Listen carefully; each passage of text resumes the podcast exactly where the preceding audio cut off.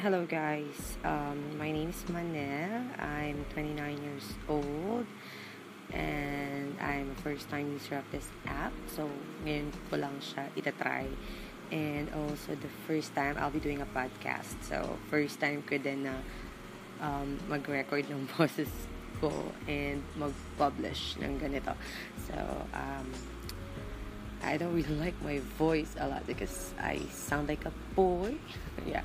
So, yeah. Pero ang gagawin ko is, um, nagsusulat ako ng mga tula. So, um, babasahin ko siya dito.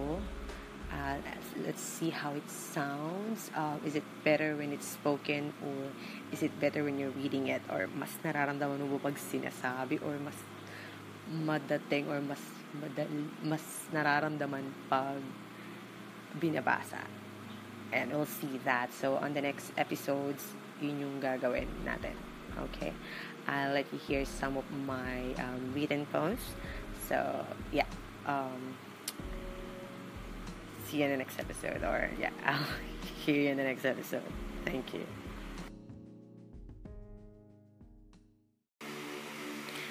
Nais kong pabatid na ako ay sumulat hindi para sumikat, kundi ang ihayag ng katotohanang hubad ng puso kong umiiyak. Nananaghoy sa pamamagitan ng tinig at panulat. Piping dumadalangin, maibsa ng hapi ng pusong nasugat. Labis na hinagpis ng ikaw ay linisan.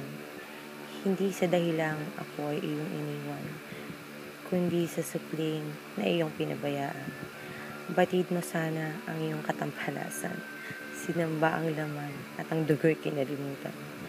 Gayon pa man, puso ay mapagpatawad. Kahit pa mga pangako mo ay huwad. Ikasiya mo sana ang iyong pagpapasya nang pinili mo siya at maglukmok sa dusa. Dalangin pa rin ikaw ay pagpalain nang ang aking puso at isip ay makawala sa pagkaalipin. Naghilom na ang sakit, subalit ang pilat nakaukit. Marka ng kahapong walang kasing sakit.